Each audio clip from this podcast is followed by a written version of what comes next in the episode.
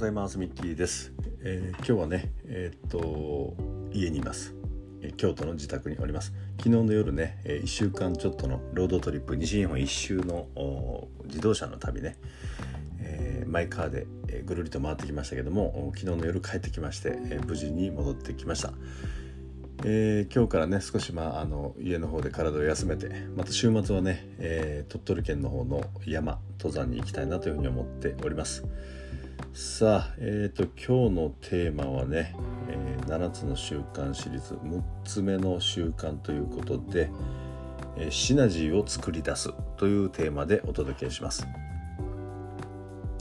7つの習慣のね後半部分、公的な成功を手に入れるための習慣ということで、ウィンウィンを考えること、相手を理解して理解されること、こういったことをね、サマリして共有をいたしましたけども、今日は6つ目の習慣ということでシナジーを作り出す、こういう内容になります。シナジーという言葉ね、ビジネスパーソンの皆さんだったらよく聞く言葉だと思うんですけども、日本語に訳すとね、相乗効果ということですね。1+1 は2ではなくて3にも4にも、あるいは10にすると、1+1 は10にする、こういった世界のお話かなと思います。シナジーを作り出すためにね必要なことっていうのは、相手とのコミュニケーションにねおいて、いわゆる同一性とか同調性、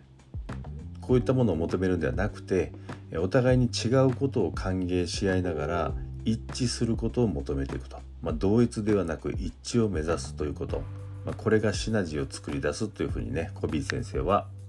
力を込めてねおっしゃっていますね。なぜならこのシナジーこそがね、心を自由に解放して新しい可能性とか選択肢をね獲得するもの、あるいはその自由な発想をね生むということにつながるということですね。ちょっとなんだか難しい表現にはなっちゃいましたけども、要はその一人でねうだうだ考えるよりも、一人よりも二人よりも三人、文殊の知恵ってやつですね。しかもそれがね、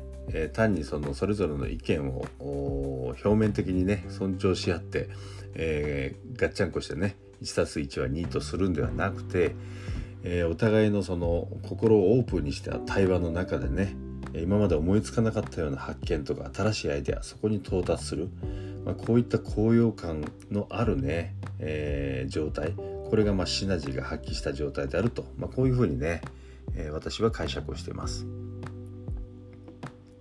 やっぱりチームとしてね大きな成果を獲得するためにはね、そこに属する人たちメンバーのね英知を結集する必要がある